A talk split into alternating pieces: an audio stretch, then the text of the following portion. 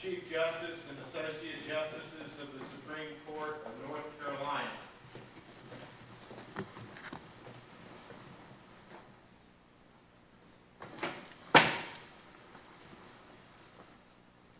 Oh yes, oh yes, oh yes, the Supreme Court of North Carolina has resumed sitting for the dispatch of business. God save the state and this honorable court.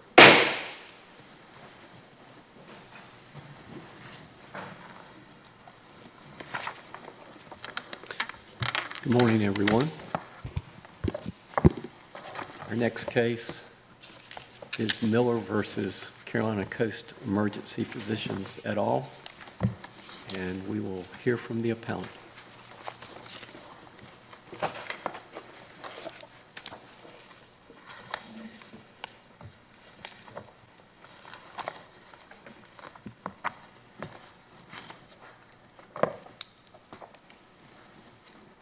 Please the Court, Chief Justice and Associate Justices.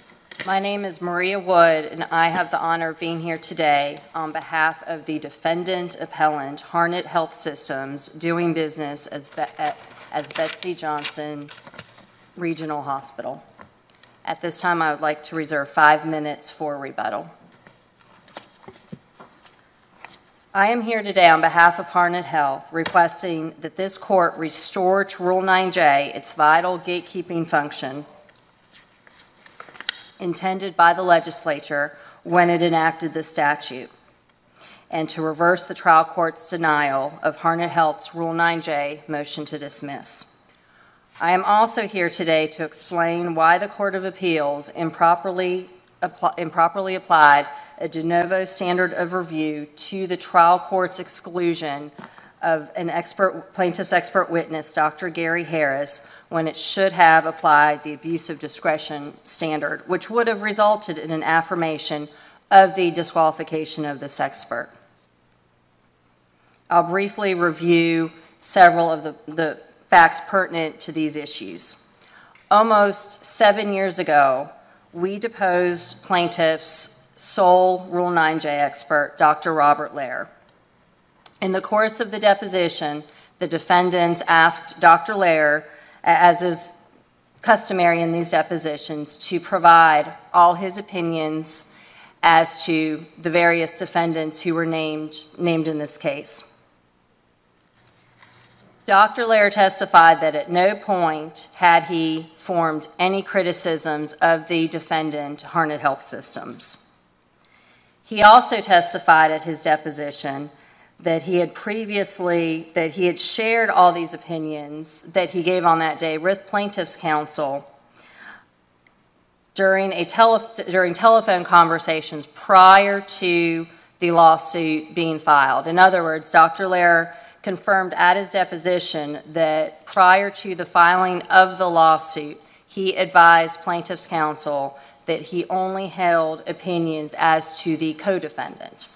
And he thereby confirmed he had never had any criticisms of Harnett Health. Following this deposition, we never heard from Dr. Lair again, and the defendant, Harnett Health, filed a Rule 9J motion to dismiss on the basis that under Rule 9J, Dr. Lair had never been willing to testify, which is one of the, one of the two requirements of, of, of Rule 9J. Rule 9J has two distinct requirements. One requirement is that an, an expert witness be willing to testify against the defendant. The second requirement by the plain language of Rule 9J is that that expert be reasonably expected to qualify under Rule 702 of the North Carolina Rules of Evidence. Our motion, our Rule 9J motion to dismiss was not, was premised only on the willingness to testify component, not on the reasonable expectation of qualification. Um, um, excuse me. Our, our Rule 9J motion was premised primarily on the willingness to testify component and also secondarily on the expectation to qualify. At, at issue today is the willingness to testify component. However, the trial court entered an order denying our Rule 9J motion to dismiss on the basis that, uh, and, and it's making a finding of fact that the plaintiff's attorney had reasonably expected that the expert would be willing to testify against Harnett Health. Uh, Under the language of Rule 9J, that is not the standard. The standard under Rule 9J is that they are willing to testify. And the- the reasonable expectation component applies to the expectation of qualifying under Rule 702 um, to testify. There, as I've mentioned, there are two very distinct requirements of Rule 9J. One is a willingness to testify. The other requirement is an expectation that, that the expert will qualify. In the Moore case, Moore versus Proper, which was a Supreme Court case before this court in 2012, the court analyzed the standard as, in term, as what the attorney knew or should have known at the time he filed the complaint.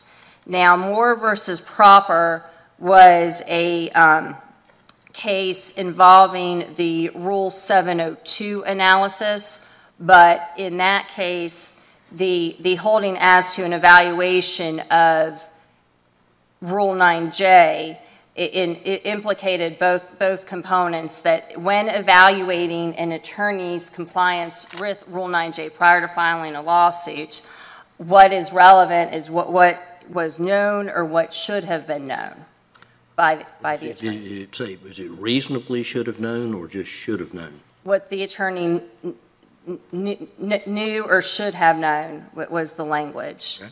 Um, In this case, we now know that Dr. Lair never was willing to testify. Following his deposition, the plaintiff's attorney submitted his own affidavit in which he talked about a telephone conversation that he had had with Dr. Lair prior to the filing of the lawsuit, and contended in that affidavit that following that conversation, he reasonably believed that Dr. Lair would testify against Harnett Health. Based on Dr. Lair's deposition testimony, we now know that, that during that telephone conversation, Dr. Lair never said that and never committed to testify against Harnett Health in that telephone conversation. And on that basis, the plaintiff's attorney should have known at that time that he was not willing to testify as an expert witness. If I, if I understand your colleague's brief, and of course, telling me that I don't understand it correctly is a, is a, is a perfectly appropriate answer. Uh, my, if I read their brief correctly, they say that there is an affidavit that, that, uh, Dr. Lehrer signed that said, that has a copy of the complaint attached, and that states, I am willing to testify that these the defendants, not specifying individual defendants, but just the defendants, uh, failed to comply with the standard of care as alleged in the complaint. Is, is, is, is, is that an accurate description of a document in the record? That, it- there is an affidavit from Dr. Lair. It said, does it say what I just It does. Okay, That, that affidavit was obtained prior to the deposition of Dr. Lair. The, as, as, as Your Honor stated, the affidavit refers generally to defendants. There are three defendants in this case. There's a co-defendant physician, his medical practice, which would comprise or make the defendants plural at that point, and then there's also Harnett Health. When we Which at least- deposed Which him, at least as I understood it, was sued on a theory, first of all, that Dr. Rana or Rana, depending on how you pronounce his name, was a, was a, essentially an agent of the uh, uh, hospital, and that that's not before us today. that's not, bef- that's not before the court. The court. only thing that's before us today is allegedly negligent conduct by the nursing staff. Yes, Your Honor. Okay. And, and in, in his, we received this affidavit from Dr. Lair um, prior to the deposition in which it very generally referred to him being critical of the defendants. At the deposition, defense counsel went through a series of questioning with Dr. Lair to confirm what does, you know, who, who are you critical of? Who are these defendants? And he confirmed in his deposition that he was critical of the co-defendant and thereby the co-defendant's practice, and that he had never been critical of Harnett Health. There was also another affidavit. And again, just to be real precise, when you say he was not critical of Harnett Health, he was not critical of the care provided by the nursing staff. My apologies, Your Honor, But no- yes. No need to apologize, I've just found if we don't keep our terms fairly well parsed, we sometimes get confused. At least I do. So, um, It, it, yes. Um, and, and that's exactly the situation. He, he confirmed that he had never had any opinions and that he had never told plaintiff's counsel he had any opinions. So, one, he was not willing, and two, he should, plain- the plaintiff's attorney should have known this expert was not willing to, to testify against Harnett Health.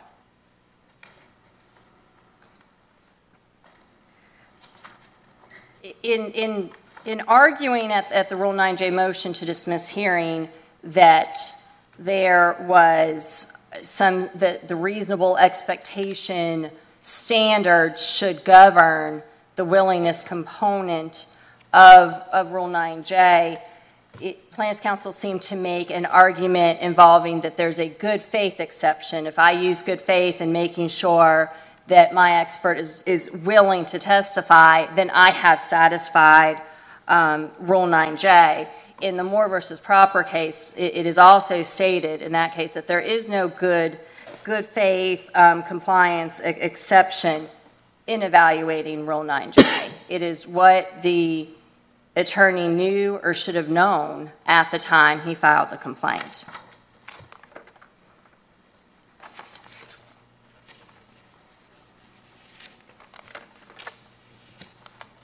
There are not many, much, there, there's not very much authority on this issue involving Rule 9J and the interpretation of the willingness component, whereas there is precedent um, interpreting the reasonable expectation to qualify.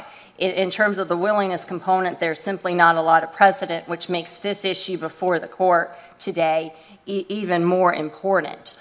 Um, there is a, a case that occurred that was decided in 2020 and is cited in both briefs, um, which is the Preston versus Movahed decision. And in that case, it, it evaluated both willingness and reasonable expectation.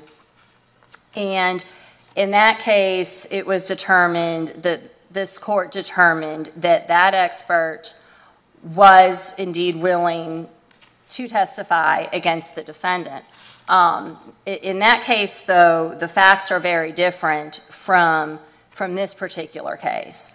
In, in that case, the proffered expert, who was a cardiologist, did have criticisms of the, uh, of one of the defendant physicians, but those criticisms were premised on the plaintiff also retaining a physician in another specialty, nuclear cardiologist, um, who, to, to also form the foundation of his opinions, in, in which case he would be willing to testify and would be critical.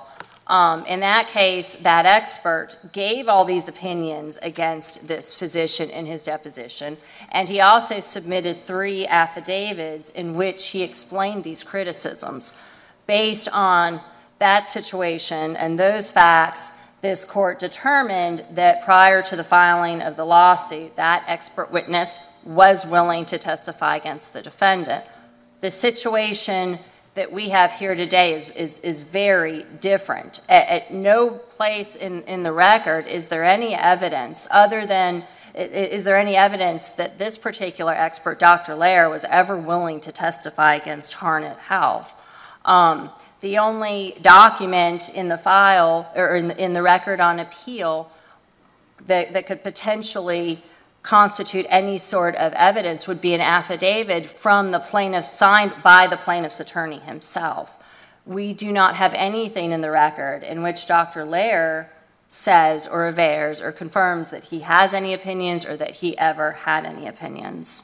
Well, uh, just to un- to understand the- your view of the standard again correctly, I'm going to give you a ridiculous hypothetical, and let me see how far your position goes.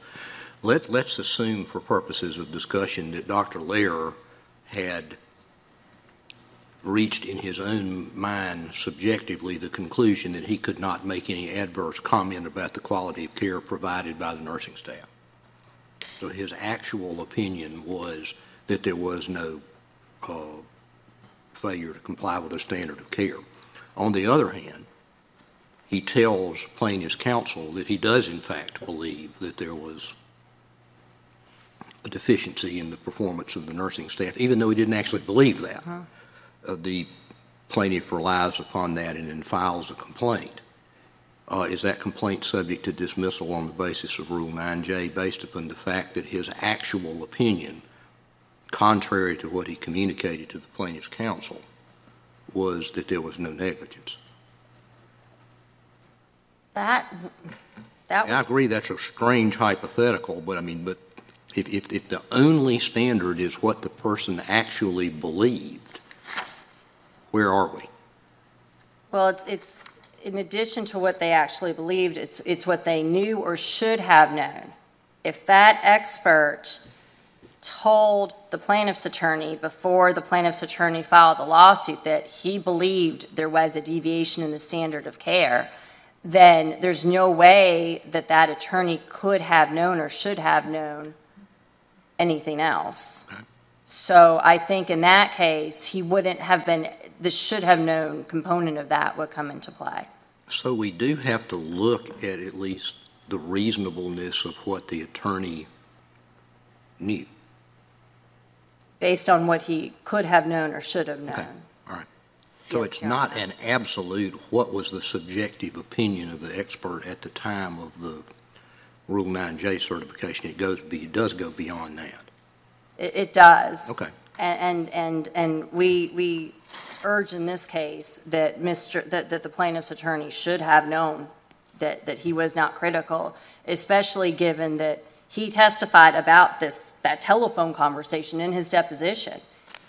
But isn't there, a oh, I'm sorry. I'm sorry, go No, ahead. Please, go I was just going to ask a real quick question. We do look at all of what the plaintiff's attorney knew and believed at the time of the filing of the complaint, which was before the deposition? Yes, Your Honor. Okay, just wanted to clarify that. Yes. Yes. And my question was, is, is, isn't there a, or is there a factual dispute here between what was said in that telephone conversation, that the attorney is saying one thing and the doctor is saying something different? Yes, um, only to the extent the attorney is saying that based on that conversation, he, he, he- he did not detail the conversation in his affidavit, but that attorney is saying, I understood that he would testify against Harnett Health.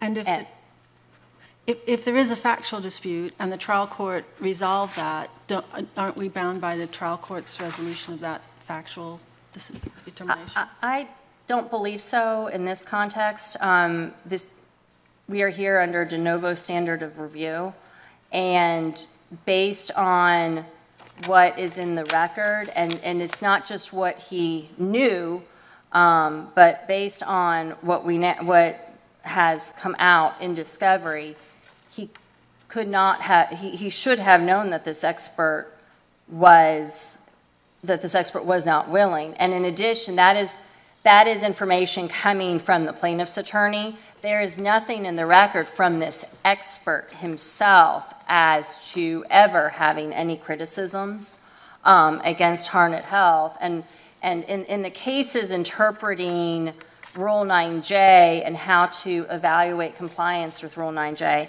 we're, we're obviously not, we are not here on a facial compliance issue.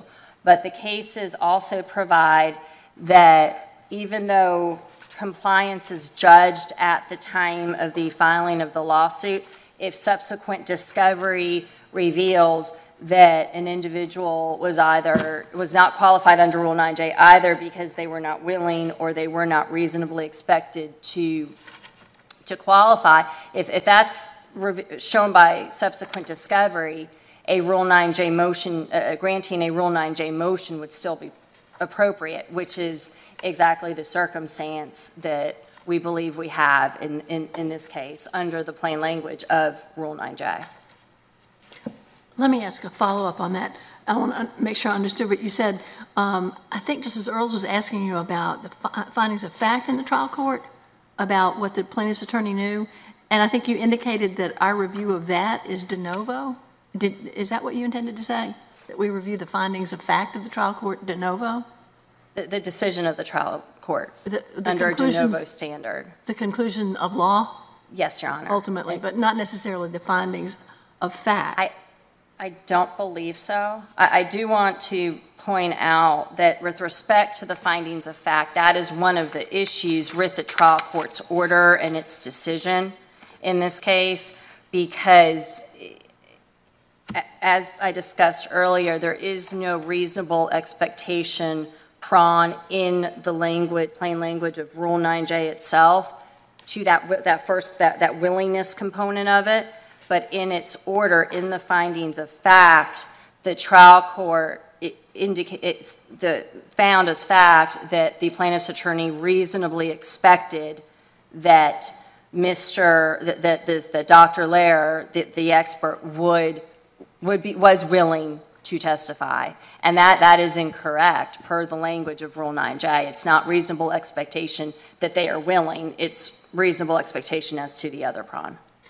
Uh, You're talking about interpreting the language of the statute, of the rule? Right, yes, Your Honor. Okay, but whatever that interpretation is, um, you would, you would look at whatever the indications are of what the plaintiff's attorney knew to determine what he reasonably knew. Uh, Under, and the case law uses the words in, in, in eva- in interpreting these, these, ca- in evaluating these cases, the, the phrase is what they knew or should have known.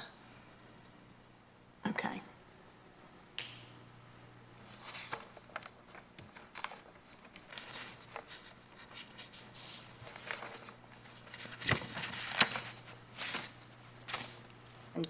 Turning to the second issue before this court today um, involving Rule 702, um, we, we believe that the Court of Appeals improperly used the de novo standard of review as opposed to the abuse of discretion um, um, standard, which generally does apply in situations involving exclusions of expert witnesses. Um, The, the specific issue involves the plaintiff's other expert in the case, Dr. Gary Harris, and in, at, at the trial court level, the defendants So, so again, to make sure I understand what is and isn't before us, uh, the Court of Appeal is ruling with respect to Dr. Lehrer on the exclusion of his testimony is not before us. We're only looking at Dr. Harris. Yes, that's a 702, yes, Your Honor. Thank you. Um, The, the- the general rule is exclusion of experts is, is, is evaluated by, by an appellate court using an abuse of discretion standard. Um, And the, the general rule under the Briley versus Farabow case is a trial court abuses its discretion only when the ruling is manifest, manifestly unsupported by reason or one so arbitrary that it could not have been the result of a reasoned decision. Hy- Hypothetically, let's say we had a discretionary decision that the trial court made and did so on the basis of a set of facts that had no support in the evidentiary record. And I'm not saying that's what we had here or not, but just assuming that we had a discretionary determination based on a factual determination that just didn't have any record support, would that be an abuse of discretion? In, in that situation, which is very different from the situation in front of the court today, it, it, it seems that it would. Okay, thank you. Um, But in, in this particular, and, and it's, it, it goes a step farther in our case because the Court of Appeals, it, it reci, in the opinion, the court recited both standards and then proceeded to, it it appears that it proceeded to use, to apply a de novo review um, of the evidence that was presented in front, in front of the trial court and reach its own, its own conclusion Are, are you making this argument as to both Mr. Dr. Lehrer and Dr. Harris, or just to Dr. Harris? just to Dr. Harris. Um, Why And- wouldn't de novo review be appropriate, however, if the trial court felt as though, or I'm sorry, if the Court of Appeals felt as though uh, there had been a wrongful utilization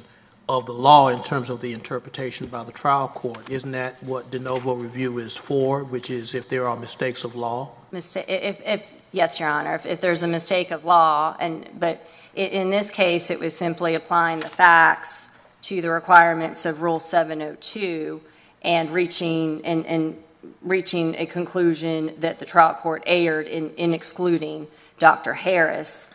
Um, Some of the evidence that the Court of Appeals examined um, when it re- essentially reevaluated whether Dr. Harris should have been excluded under Rule 702 included reviewing the, the data and the information that Dr. Harris had reviewed about the community and the hospital from the relevant time period, which was 2010, um, reviewing evidence in that was before the court in the record, going towards Dr. Harris's familiarity with the relevant community, the applicable community, and reviewing medical records and information that Dr. Harris had reviewed in reaching his opinions, and then essentially taking its review of that information that was in front of the trial court and weigh- weighing the sufficiency of the evidence and- and substituting its judgment for what happened at the trial court level.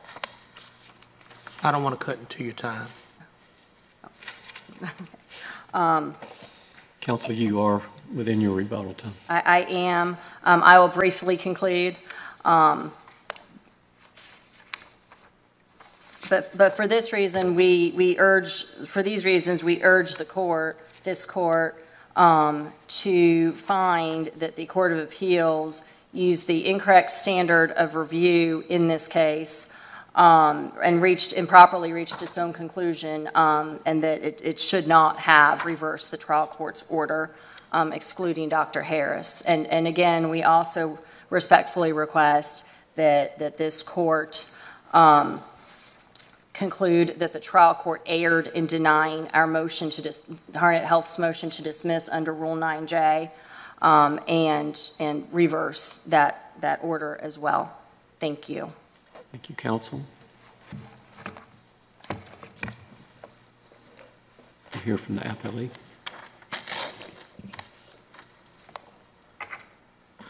May it please the court, Chief Justice and Associate Justices of the North Carolina Supreme Court, my name is Patricia Shields. I am appellate counsel for um, plaintiff appellee Charlotte Pope Miller is the administratrix of the estate of John Larry Miller. At the outset, I would like to extend the apologies of trial counsel Brenton Adams for his inability to be here. He started trial last Monday in McDowell County, and much to his surprise, he is still there. Because we had planned on me arguing all along, the trial judge was not inclined to recess the case for the day, and so I am here on behalf of the plaintiff myself. There are two issues before this court on this appeal. First, whether Harnett Health's motion to dismiss under Rule 9J was properly denied. And the answer to that, Your Honors, is simply yes, and that is because the plaintiff and her counsel reasonably believed that her certifying expert was willing to testify as to a violation of the applicable standard of care. The second question is whether the Court of Appeals applied the correct standard of review in reversing the exclusion of the trial expert, Dr. Harris. Again, the answer to that question is yes. The Court of Appeals stated and did apply the abuse of discretion standard, but this is of no consequence on this appeal. This is not one of the close cases that this case has, court has been called on to consider in recent years, and under either standard of review, reversal was appropriate. With regard to Rule 9J, this court has been very, very clear in many opinions, Moore versus Proper, Vaughan versus Mashburn, Preston versus Movahed, and others, that the purpose of Rule 9J is to serve as a gatekeeper. It is designed to prevent the filing of frivolous medical malpractice actions by requiring expert review before a complaint is filed. It serves this function by preventing a filing where a plaintiff is unwill, is, cannot find an expert who is willing to testify as to a violation of an applicable standard of care. This gatekeeping function was formed, was performed here. This is not a frivolous medical malpractice action. The expert testimony is that Dr. Rana, Harnett Health's alleged agent, violated the applicable standard of care, and also that Harnett Health's nurses violated the applicable standard of care. I will also talk about this court's prior opinion and more. This, this is the seminal case on the standards under Rule 9J.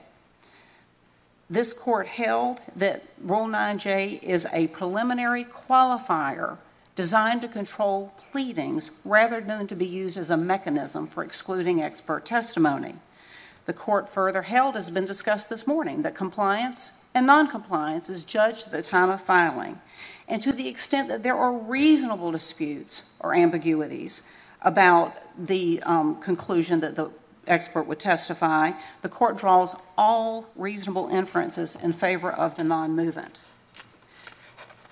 This court held that with regard to the expectation that the um, witness would qualify under Rule 702 and more, and in Preston versus Movahed, this court held that all of the standards on Moore apply equally to the willingness to testify. Now, in this case, as you've heard, the Rule 9J... If- If I Yes, Your understood Honor. Ms. Ms. Wood's argument, and she's got a little bit of rebuttal time left to tell me that I didn't understand it correctly, uh, she's saying in effect that, aside- that that any belief that your client may have had that Dr. Lehrer would testify against the nursing staff was not reasonable, and at least if I understood her correctly, it was because there was no sort of defendant by defendant inquiry uh, with respect to his willingness to testify against those folks. Again, if I've misapprehended her argument, I, she should correct me, but assuming I've got it, well, first of all, is that your understanding of her argument? That's my understanding as well, Your Honor. Why, why is it not meritorious? Well, Your Honor, if, if you look to the record, the first, the affidavit that was signed by Dr. Lair, there's been um, argument to this court that there's no mention in that affidavit of Harnett Health directly, and that is actually a misreading of the record.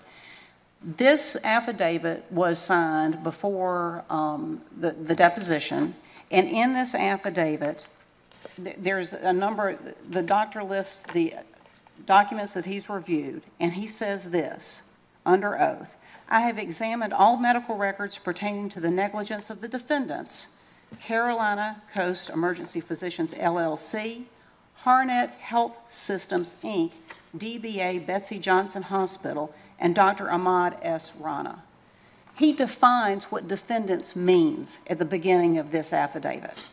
And he goes on to say that, in my opinion, I, I reviewed these records, and before the first complaint in this action was filed in 2011, I held the opinion that the defendants violated the applicable standard of care, and I was willing to come to North Carolina and testify that the defendants violated the applicable standard of care. He describes the telephone conversation that he had with Mr. Adams and says, I told him in September of 2011, before the complaint was filed, that I, that I believe there were um, violations of the standard of care by the defendants, and I was willing to come to North Carolina and so testify. And I get, again, formed that opinion before the second complaint was filed. I reviewed the affidavits, the information again, and was willing to come and testify before the second complaint was filed. And as I've mentioned, he specifically defines defendants to include Harnett Health Systems. So he did testify in his affidavit that he was willing to testify to that, and most importantly, he testified that I told the plaintiff's attorney that. In, um, so, so by this affidavit, Dr. Lair adopted, and as has been pointed out, the complaints were attached to the affidavit. He adopted, he embraced the allegations of the complaint, represented to the plaintiff, represented to the defendants, represented to the court. that he had opinions that each of these defendants, including Harnett Health, violated the applicable standard of care, and he was willing to testify to that. This is, this is what the plaintiff's attorney had to rely on at the time. And in Mr. A- Mr. Adams' affidavit, he recounts the same conversation, that before the first complaint was filed, he had this conversation with, with this, not, with the 9J expert. And Your Honor, applying that willingness and the reasonable belief standard makes sense. In, in the requirements under Rule 9J, is you're asking the plaintiff's attorney to do two things. Certify that that expert, um, that you reasonably believed that that expert will qualify as an expert, and second, that that expert is willing to testify. Those issues will be addressed sometimes years later. Maybe one day, a Superior Court judge concludes that this, this expert does not in fact qualify under Rule 702. Maybe the expert changes his mind, as the Court of Appeals pointed out here. There is no evidence in the record, and there isn't, that if Dr. Lair changed his mind, if he had reservations, that he ever told the plaintiff's counsel this. And this gets down to what the standard is in Moore versus Proper. You know, th- this is, this is an, a unique filing and pleading requirement only for medical malpractice plaintiffs. We are asking more of them than we do in any other kind of case in this state. And because all the plaintiff's can, attorney can do is exercise reasonable diligence, and that's what the Superior Court found. In fact, Your Honors, if you'll look at the, the, um, the hearing transcript is attached as an appendix to the, um, to Harnett Health's brief, to, new brief to this court. And the court analyzes this case under Moore and concludes and finds that the plaintiff's attorney believed, reasonably believed, that based on the information that the court was provided, that this expert would, was willing to testify as to a violation of the standard of care, and that he was certainly surprised by what happened in the deposition. But that the decision in front of the court was the reasonable belief at the time the complaint was filed and not by any subsequent surprises. So the Superior Court properly applied the standard of review. The Court of Appeals properly affirmed based on all of the decisions of this court concerning the application of Rule 9J. So is it your position that the reasonably uh, believe language applies to both prongs or just the first prong? To both prongs, Your Honor, to both prongs. That is how I understand this court's decision in Preston versus Movahed, or Movahed, that, um, that the same standards apply to both of those prongs. And as I've mentioned, and and that makes sense. Is there a particular language in Preston that leads you to that belief? Um, Your Honor, let me, Your Honor, on this court, throughout the majority opinion, talks in terms of the, of the reasonable expectations of the attorney at the time the complaint is filed. And I, and I, and if I'm not mistaken, Your Honor, and I can't pull it up right at the moment, but my recollection is that is how Your Honor, I believe Your Honor filed a dissent in that particular case and interpreted the majority's opinion as talking about the reasonable belief of the um, attorney at the time. And again, because this makes sense, because as this court held in Moore, the, the purpose behind this is not to ultimately decide whether or not this witness will be qualified, whether the jury will hear from this witness at all. The question is, is does the plaintiff have a reasonable belief that there is an expert witness who has passed off on this, who has said, yes, I found a violation of the standard of care, and, um, and yes, I find a violation of the standard of care, and yes, I'm willing to testify. And again, because this is a unique requirement, that standard is, is appropriate here.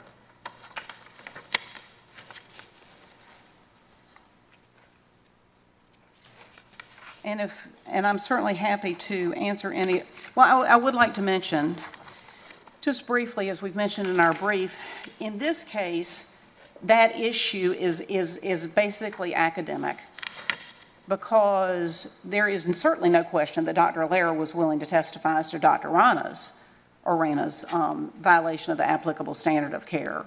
And the plaintiff has alleged that um, Dr. Rana was the apparent agent of Harnett Health. That issue is not before this court. Now, now, if, if, if I understand Ms. Wood's argument again, and she gets a further chance to correct me if I'm misunderstanding this too, I mean, I understood her answers to some of my questions to be that her argument was directed solely toward your allegations with respect to the nursing staff, not with respect to the allegations that Dr. Rana was a apparent agent of,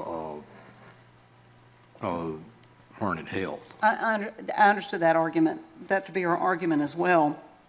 Your Honor, and in fact, in the reply brief, there's an argument that that was the basis of the mo- motion to dismiss to the Superior Court. And in fact, if you- Your Honors will look at the, the, the motion itself, Harnett Health sought dismissal of all claims alleged against it based on the failure to have a 9J expert. And in fact, because of these alternative allegations of apparent agency of Dr. Rana, there is a good faith basis for a 9J certification. It does pass muster under Rule 9J because of this alternative theory. Can I ask you a question, to make sure I understand something I think you said earlier?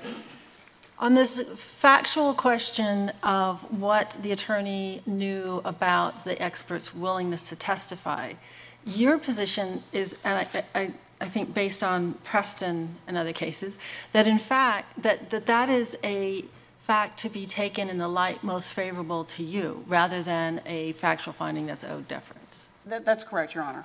That's, that's correct. And that's, that's what Moore holds and that's what Preston holds, is that, in, that you look in favor of the non-movant. And if I could, I, I will go ahead and move on to the, um, issue of the exclusion of Dr. Harris. This court has been very clear that in, in general, that the exclusion of expert testimony is reviewed, is addressed at the discretion of the trial court, and it is reviewed for abuse of discretion. Now, when that exclusion concerns an error of law, this court has articulated the standard in two different ways. An error of law is an abuse of discretion, and also errors of law or legal issues are reviewed by the court de novo, because it is a question of law. And I believe in Da Silva, in the Da Silva case, in the second footnote, it, the court points out that the- you essentially get to the same place when, when, when there's an error of law. Now, in this case, the trial court excluded um, Dr. Harris on two bases. One, the court concludes that Dr. Harris did not review the plaintiff's handwritten notes, certain EMT records, or other certain medical records before forming his opinions, and therefore he is unqualified under Rule 702A to render opinion in this case. Second, that because Dr. Harris was not had not sufficiently demonstrated through his depositions or affidavits that he's familiar with the local standards at the time of this incident, as required by GS 90-21.12, he is not qualified. And the Court of Appeals analyzed each of these two conclusions separately. I'll start with um, familiarity with the community. Your Honors, in the record, the record shows that Dr. Harris had substantial information that formed the basis for his opinion that he was familiar with the medical community. And a lot of this information came from the extensive information that he had um, received on Betsy Johnson, from Bet- about Betsy Johnson Memorial Hospital in its renewal application. And I would like here to point out one omission that I wish we had put in our brief about that renewal application. The 2010 renewal application was attached to his affidavit. In his deposition, Dr. Harris testified that he had also reviewed the 2009 and 2011 renewal app- applications for Betsy Johnson Memorial Hospital. So he had that extensive amount of information for a three-year period. And this is on page 10 of the first volume of his deposition. Now, this was, the, the 2010 renewal was attached to his affidavit.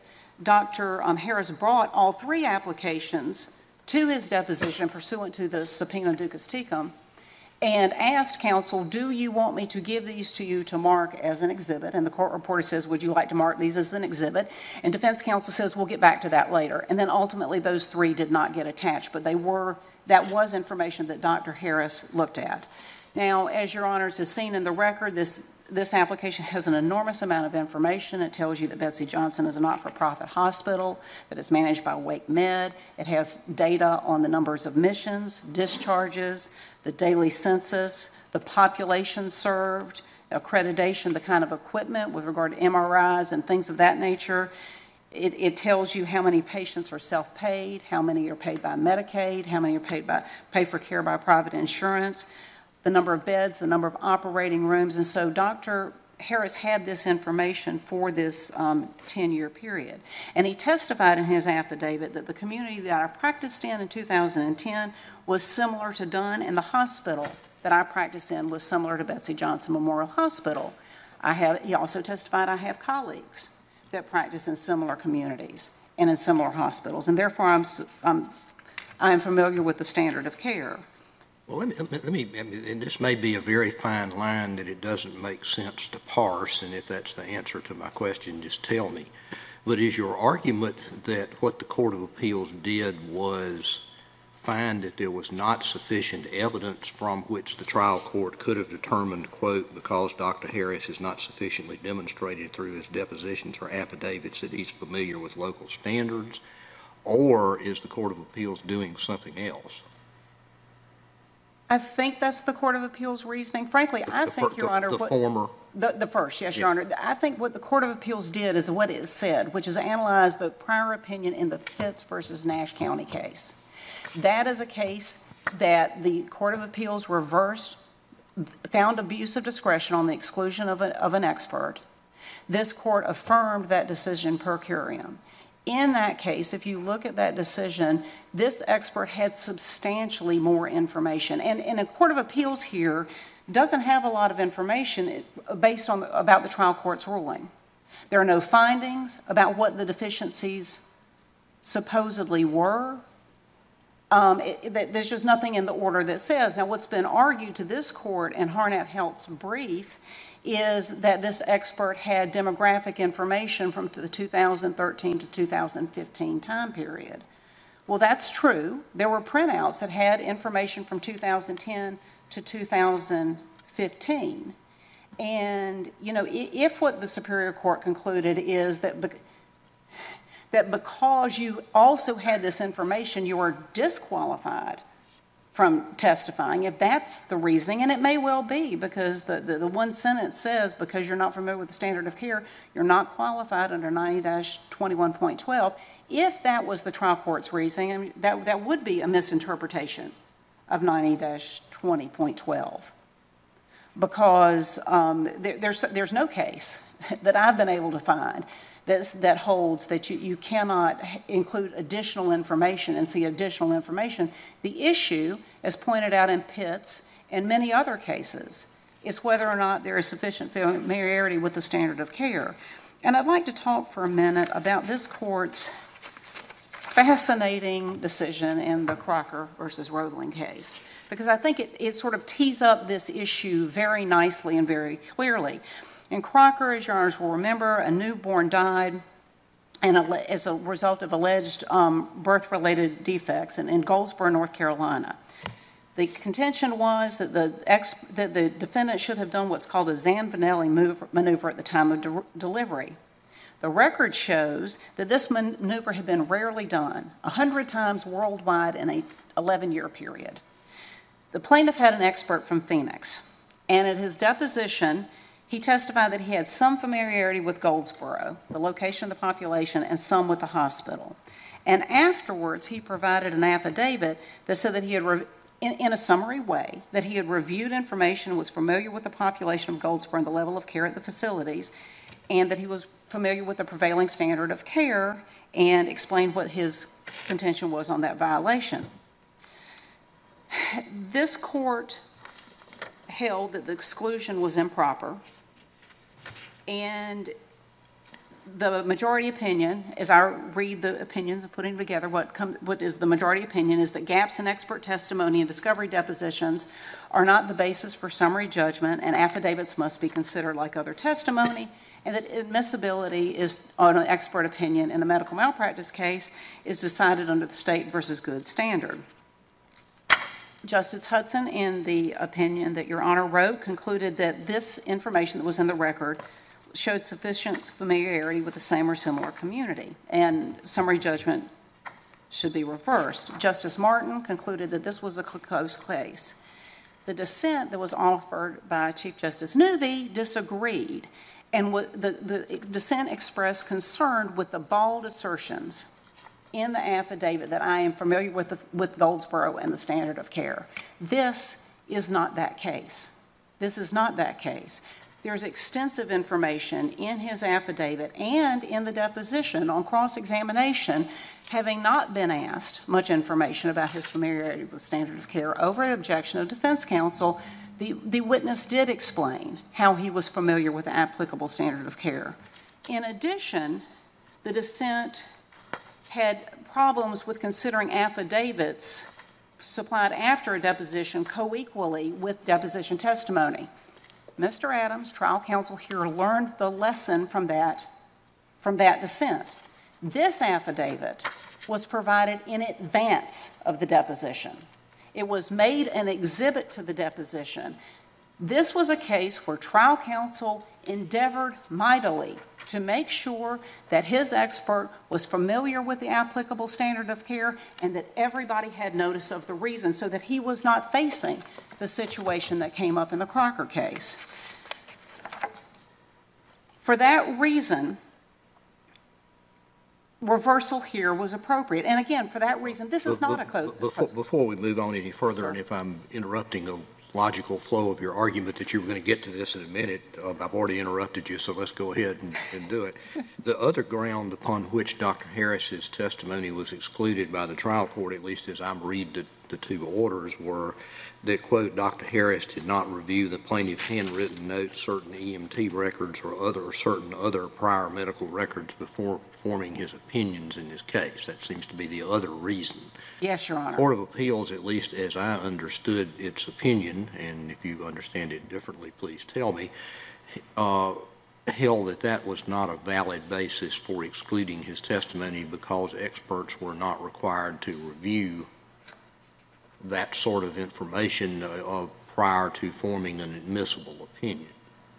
Am I misreading the uh, Court of Appeals opinion? How do you understand? The way I understand the opinion, Your Honor, is what the Court of Appeals concluded from the trial court's order is that the trial court believed that because these documents, because the, the widow's handwritten notes and certain EMT records, and the record show was actually only one EMT record, were not considered by the expert, that the trial court must have believed that the expert did not meet the sufficient facts or data prong of Rule 702A.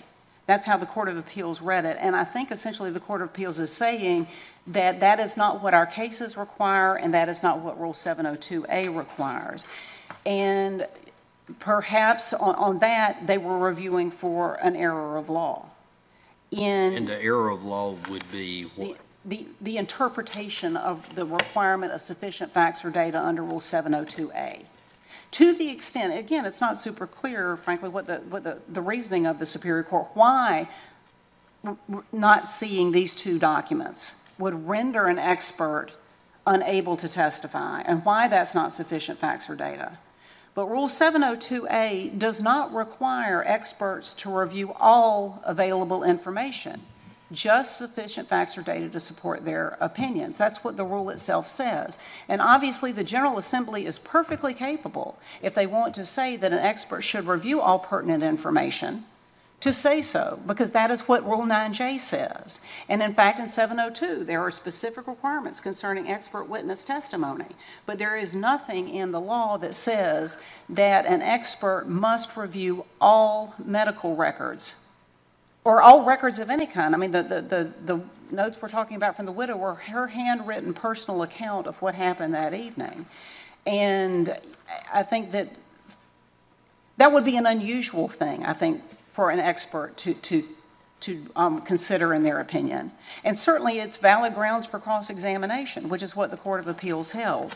But I, the Court of Appeals either concluded that it was an abuse of discretion to exclude an expert based on the failure to review two specific documents, or that the court misinterpreted um, Rule 702A. But either way, it gets to the same place that the purpose, under McGrady and under Howerton and all of the cases, the purpose of review, of um, the, the pre-suit review of, of, a- I'm sorry, the pretrial review or um, test, consideration by the trial court of the admission of test, of expert testimony is whether or not the testimony is reliable. And of course, this court in McGrady set out a number of factors that the court can consider. Those factors, I don't think many of us believe apply particularly well in the medical malpractice case, but the- in medical malpractice cases. But the court did point out that you can look to precedent.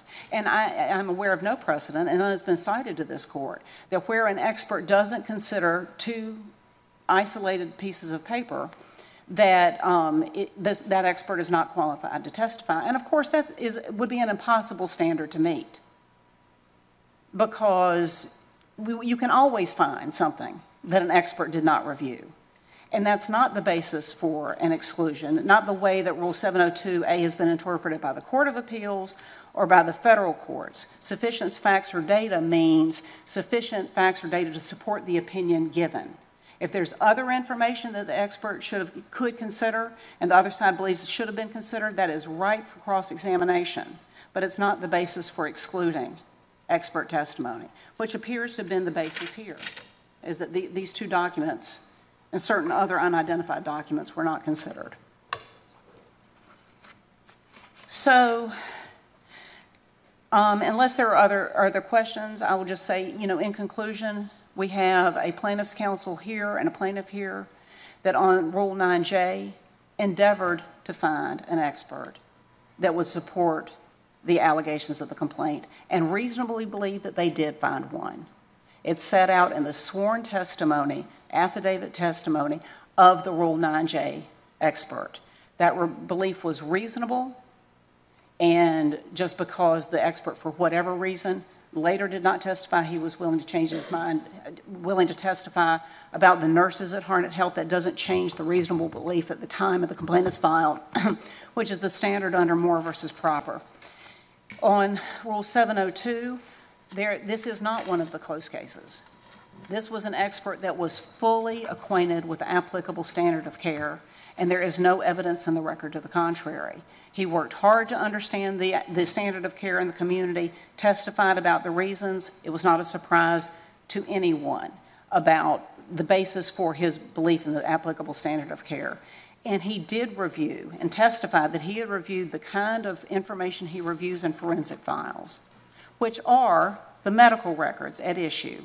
And that, any- anyone that practices either in the medical malpractice or the personal injury area knows this, that that is what experts look at, is the medical records. He testified in his deposition that my objective is to, is to look at the records in an objective fashion, and that's what he did.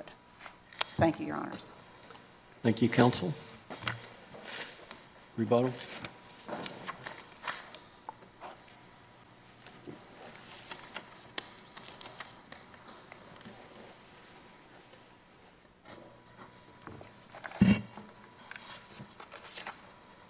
May it please the court.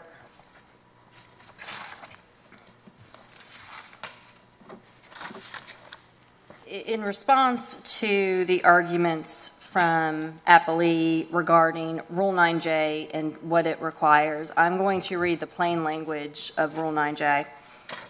And what it requires is that a certif, a complaint shall be dismissed unless the plaintiff includes in the complaint a certification that the medical care and all medical records pertaining to the alleged negligence that are available to the plaintiff after reasonable inquiry have been reviewed by a person who is reasonably expected to qualify as an expert witness under Rule 702 of the Rules of Evidence and who is willing to testify that the medical care did not comply with the applicable standard of care.